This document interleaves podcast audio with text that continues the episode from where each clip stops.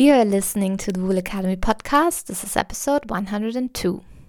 Hello and welcome. My name is Elizabeth Van Delden, and once a week we talk to an industry expert from the wool industry supply chain from farm to fashion and beyond, delivering strategies and insights to be successful in wool and showcasing those beautiful stories wool has to tell.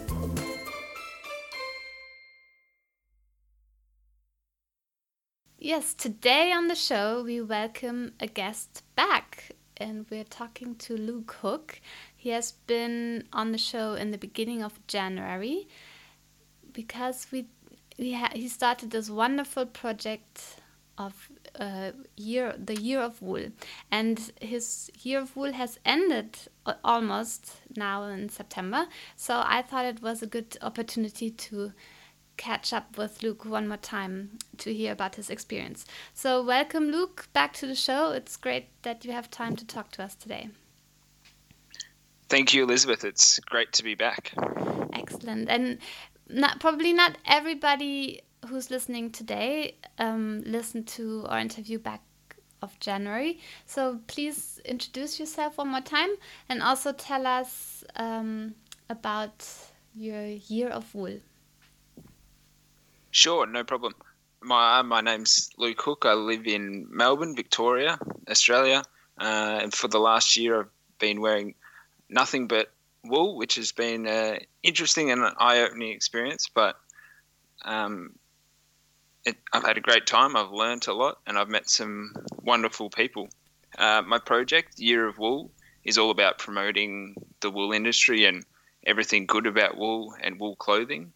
So uh, by wearing only wool and spreading the message about what wool clothing can do. I've tried to uh, encourage more people to wear wool and choose wool when they're purchasing their clothes. Yes, and if I remember correctly, you started on the 1st of October and you will now end at the end of September. Is that correct? That's correct. Yeah. So it's more of an Australian spring to winter.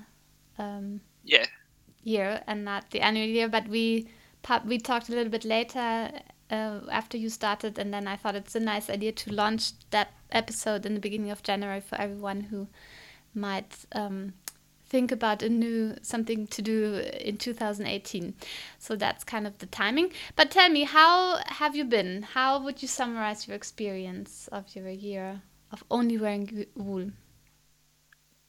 It's been a, a great experience. I think, um, as I said, I, have learned a lot throughout the year. I've met some great people and uh, enjoyed talking about wool and the wonderful uh, people and animals, the sheep that are in the wool industry. Um, it started out as a as a as a difficult experience, changing over my wardrobe and stuff. It took a while to find the clothing. Um, I approached a lot of brands to try and get some support um, and had some great support through some Australian brands and some international brands who provided some clothing for me to wear and test. Um, and I provided them feedback and did some social media with them. Um, and so throughout that experience at the start, I managed to get some wool in my wardrobe, and then it became quite a quite an easy experience. It, it I changed all, took all my cotton and synthetics out of my wardrobe, filled it with wool, and it was just became getting up in the morning and finding something to wear. So it it uh, it changed throughout the year. It was a challenge at the start, but it um, turned into quite an easy experience.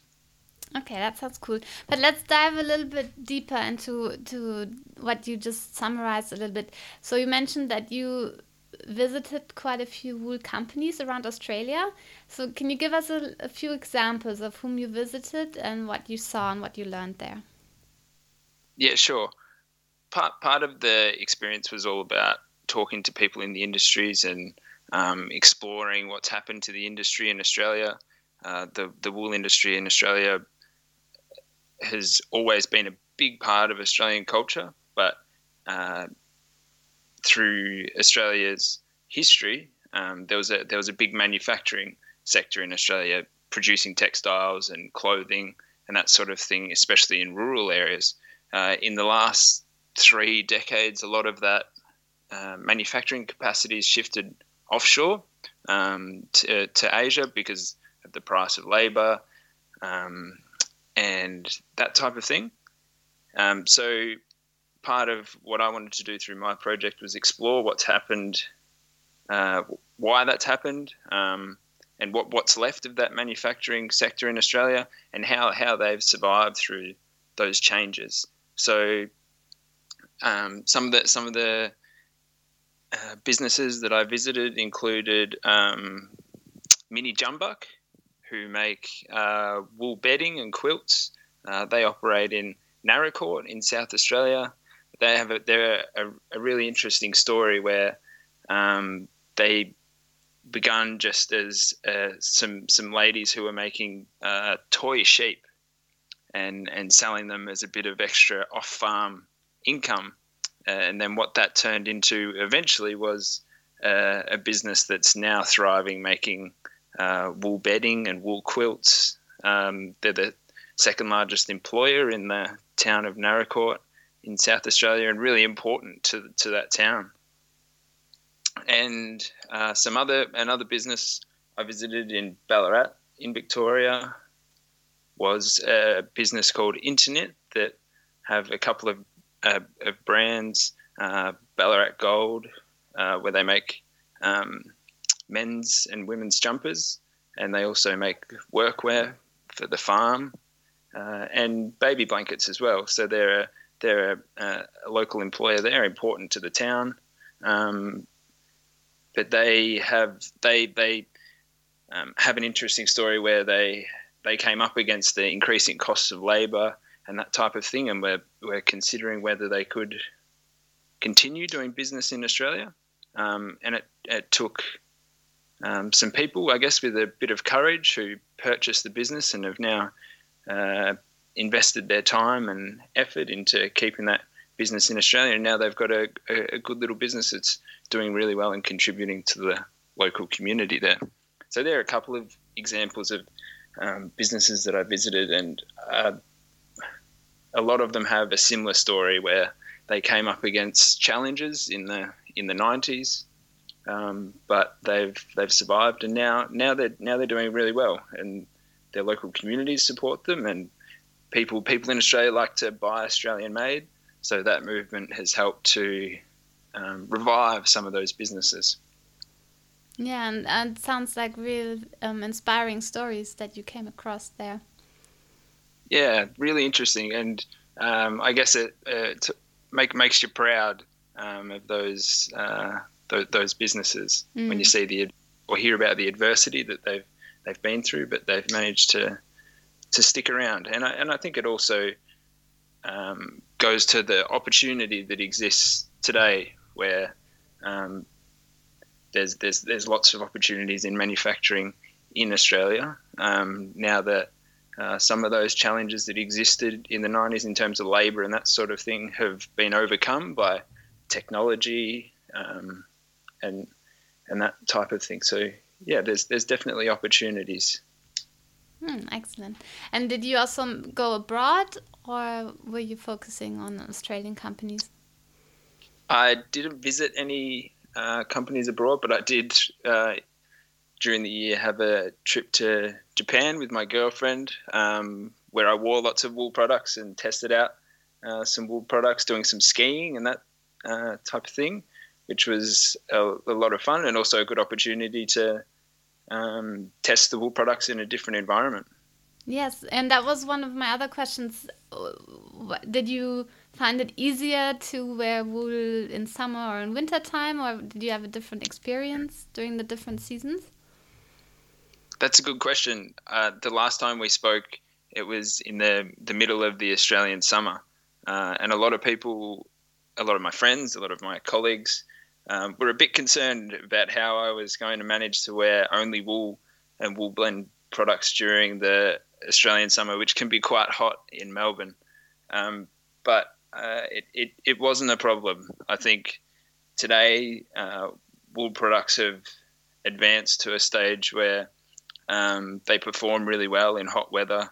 Um, so I had some um, great t-shirts uh, a pair of shorts from the New Zealand company Icebreaker, or a couple of pairs of shorts from that business um, that performed really well in the hot Australian summer. So I didn't have a, a problem there. But of course, um, when winter came around, wool really came into its own. So it was, uh, I guess, it was a bit easier wearing wearing wool in winter, just uh, because of all the jumpers and that type of thing. Yeah. And did you have a moment where you were maybe actually very comfortable in the cold, but your friends who may have not been wearing wool had a different experience? Um, not that exact occurrence, but I certainly never had a time when I was when I was cold. Um, yeah, wool, wool, certainly kept me warm throughout the winter. Okay, cool. And was there anything unexpected, anything that you didn't, yeah, expect that happened to you during this year? Um, a few things. It, it, became easier to wear to wear wool every day throughout the year. I guess I, as I learned how to how to wear wool and how to care for wool. Um, as as I said, it, it, took me a while to build up all the clothing in my uh, wardrobe, but eventually, when I did, um, it got easier and it just became uh, my everyday everyday routine. It, I, I don't notice anymore that I'm choosing to to wear wool or, or not wearing cotton products or anything every day. So I guess when I started, I thought I, I, I probably thought it would be a, a, bit more difficult than it has been. So I guess that's a message for people that it is easy to wear wool. um, and I, re- I, I, received great support from people. Um, at the start, I was a bit apprehensive getting into contact with brands and asking for them to support my project, but um, people in the industry have been really supportive, um, and that and that's that's been great. I've, I've learned a lot from people, and um, they've given me uh, products to, to wear and test out, and I've had great conversations with them about um, how they could improve their product or what works and what doesn't work. So that's been a that's been a really enjoyable part of it, learning more and giving giving something back to to those brands that have supported the project. Yeah. And when you say you learned how to wear wool, do you feel there's something different um, compared to how you wear clothes made of other fibers? Yeah, I think so, and it's a little bit. It's it's got to do with caring for wool as well. Um, wool products you can you can wear again and again without the need to to, to wash them. So that takes a little bit of getting used to because uh, excuse me, we're used to washing washing our products every time we wear them. So a, a wool t-shirt or a, a, wool shirt, you, you don't need to wash it every time you wear it. You can you, you can hang it out overnight and wear it again and again. So that, that takes that takes time time to get used to. I think. Mm-hmm. And what sort of you said you also sometimes gave feedback to companies who gave you product um, what sort of feedback would that be where they could improve a product? Uh, sometimes it was really, uh, really th- simple things which weren't specific to the product being wool, which might be you know, the the location of the tag on a pair of undies that might be a bit uncomfortable, mm-hmm. or something like that. Or it might be um, something specific to wool is around around the care and how how the care instructions could be more more obvious um, uh, and and that sort of thing. I guess so. I, th- I think a big part of encouraging people to wear wool is uh, is educating them how to care for it. So I think it's important that brands um, make it make it clear to, to customers um, how how they should be looking after their wool product and try and make it easy for the for the customer as well. Because by and large, it is easy to wear and care for wool but it's just it's just a little bit different. So I think there's an education process mm. process there. Oh, and I like that you actually took the time to give that feedback. I think that's really important and where everybody can learn from your experience. And did you have a moment where you had to wear something else than wool? Moment was, of truth. I was pretty good. There were a few times where I went to put on a jacket or something, and I realized, oh, that's that's not wool. There was there was only one occasion when I uh, actually did wear a product that wasn't wool. When I, I filled in for my old football team, who were uh, very very short on on numbers, and they had a past players day. So um, obviously they, they didn't have any any wool um, jerseys or jumpers on hand. So, but that was that was the only occasion. I thought that uh, given it was a, a, a, bit of a public service, I thought that was okay. Okay, yes, that sounds reasonable. and how about your the people around you? Did any of uh, your family members or friends did they change a little bit there of what they were wearing? Nobody joined me in the in the project, but um, I think I've certainly influenced a lot of the people around me. Um, a, a, couple of brands gave me some uh, baby clothes and baby blankets that I gave to my um, my little niece, my sister's new daughter. Um, so that that was that was a bit of fun. But by and large, it's it's yeah. I, th- I think a lot of people have, have learned a lot more about wool who are around me, and I, I hope they're they're um, considering buying more wool and wearing more wool. definitely. Excellent. Well done then.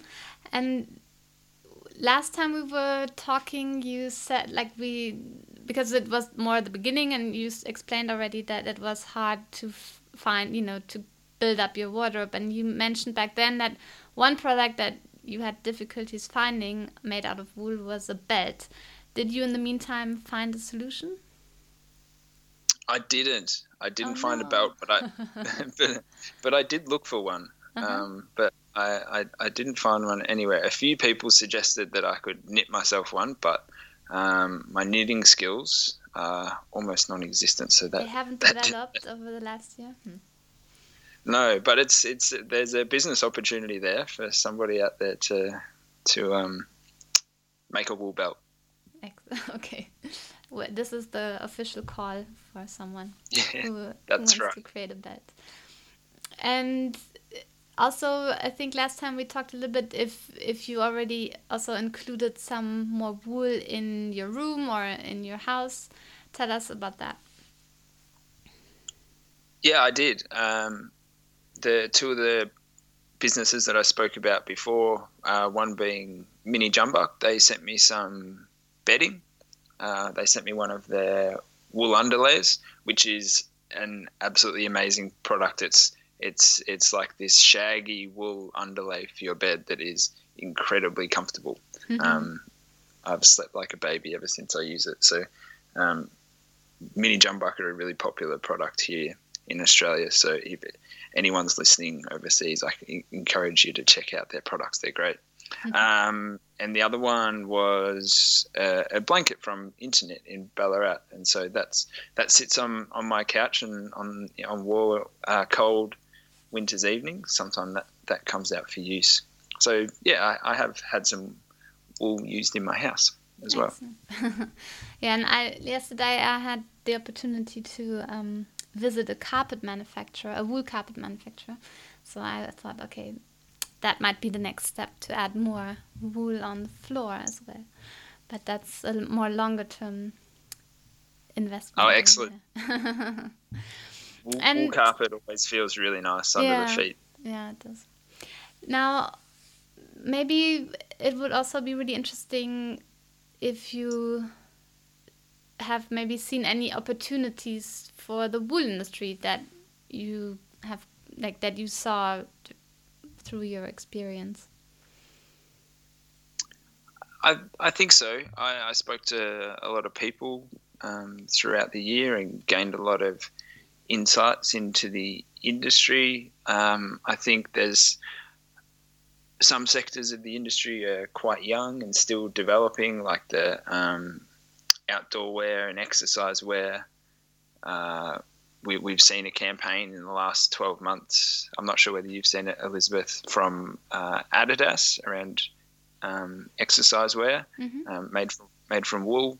Um, there were some runners in the uh, who, who trained for the Boston Marathon in in wool runners and wool uh, wool clothing. So I think there's there's lots of opportunities in in those sort of emerging wool products. Um, here here in Australia, I had an interesting conversation with some people about um, people's perception of wool, uh, the the the the itchy, heavy, smelly uh, perception that a lot of people have of wool, and uh, one conclusion we came to was that uh, perhaps that comes from the wool school jumpers that all Australian uh, children wear when they're at school, and they're the wool school jumpers are made from quite strong wool. So when they when they get wet, they they smell. They're they're they're they're a bit itchy. Um, so perhaps if those wool jumpers were were made from some some better quality wool, they um, Australian kids might have a, a, a, better perception perception of wool. Um, so I think there's there's there's opportunities in areas like that to to change people's perception of wool, to educate people more about um, what's available with wool um, and uh, how, how easy it is to wear wool. A lot of people still have the the idea that you have to hand wash all your wool products, but in reality, most wool products these days, because of the superwash treatment, um, can be thrown in the washing machine with anything else. Um, mm. And that's something I discovered this year. Not, no wool products that I wear, wore uh, except for my suit, I I could uh, put them through the washing machine. Oh, okay. And is there anything that you're taking away from this year and uh, continue in the next year? So what happens in October? Um, uh, may, maybe I'll do a little bit less next year. I, I found it I found it a challenge doing um, keeping this uh, momentum with this uh, project while full time work and that sort of thing. But I, I really enjoyed having having a pro- project to do. So I think I'll still be um, an ambassador for wool, and I'll still be um, telling everybody I can about how good how good wool is. But I think I've, I've picked up a, a, lot of skills and some good knowledge throughout the year. So I'll take that and put that into practice for whatever comes next year. and will you continue wearing only wool, or will you be a little bit more flexible? Uh, Elizabeth, I'm looking forward to having a bit of variety in my wardrobe. I've, been wearing lots of the same clothes for 12 months, so I'll still be I'll, I'll still be wearing um, plenty of wool, but um, it won't be exclusive. Okay, that's yeah, I can understand you.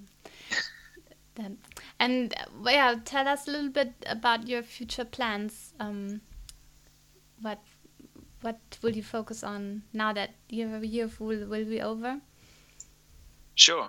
Um, at the moment, I'm I'm I'm busy at work. I, I work in uh, politics, and we have uh, an election coming up soon. So I'm very busy at work, uh, getting prepared for that. But um, as I said, I'm still going to be an ambassador for wool, and I think there's I think there's plenty of opportunities in the in the in the wool industry, um, opening up in different products. Uh, some some of the products that I've worn this year that I'm excited about are things like wool short wool shirts and wool underwear, which um, for me, without a doubt, perform better than uh, their cotton or synthetic alternatives.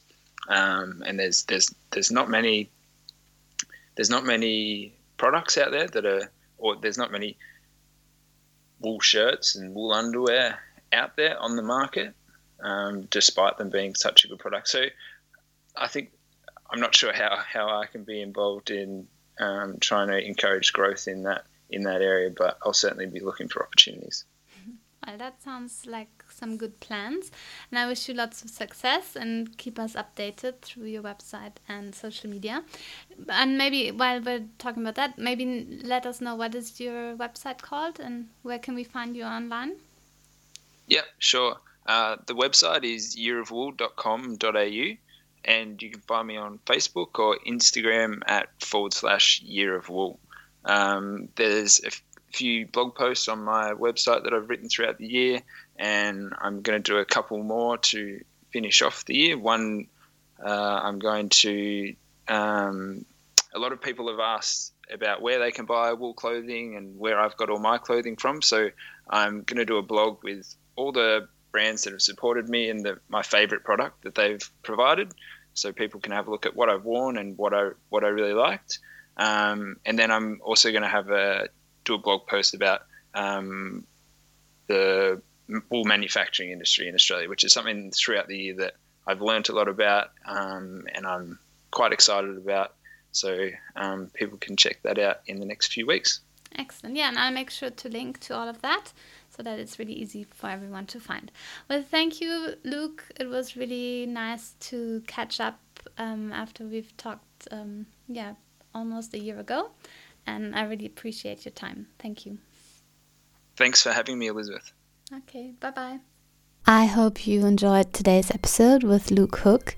If you want to find out more about Luke and his year of wool, then head on over to the show notes at elizabethvandelden.com forward slash 102. Once again, elizabethvandelden.com forward slash 102.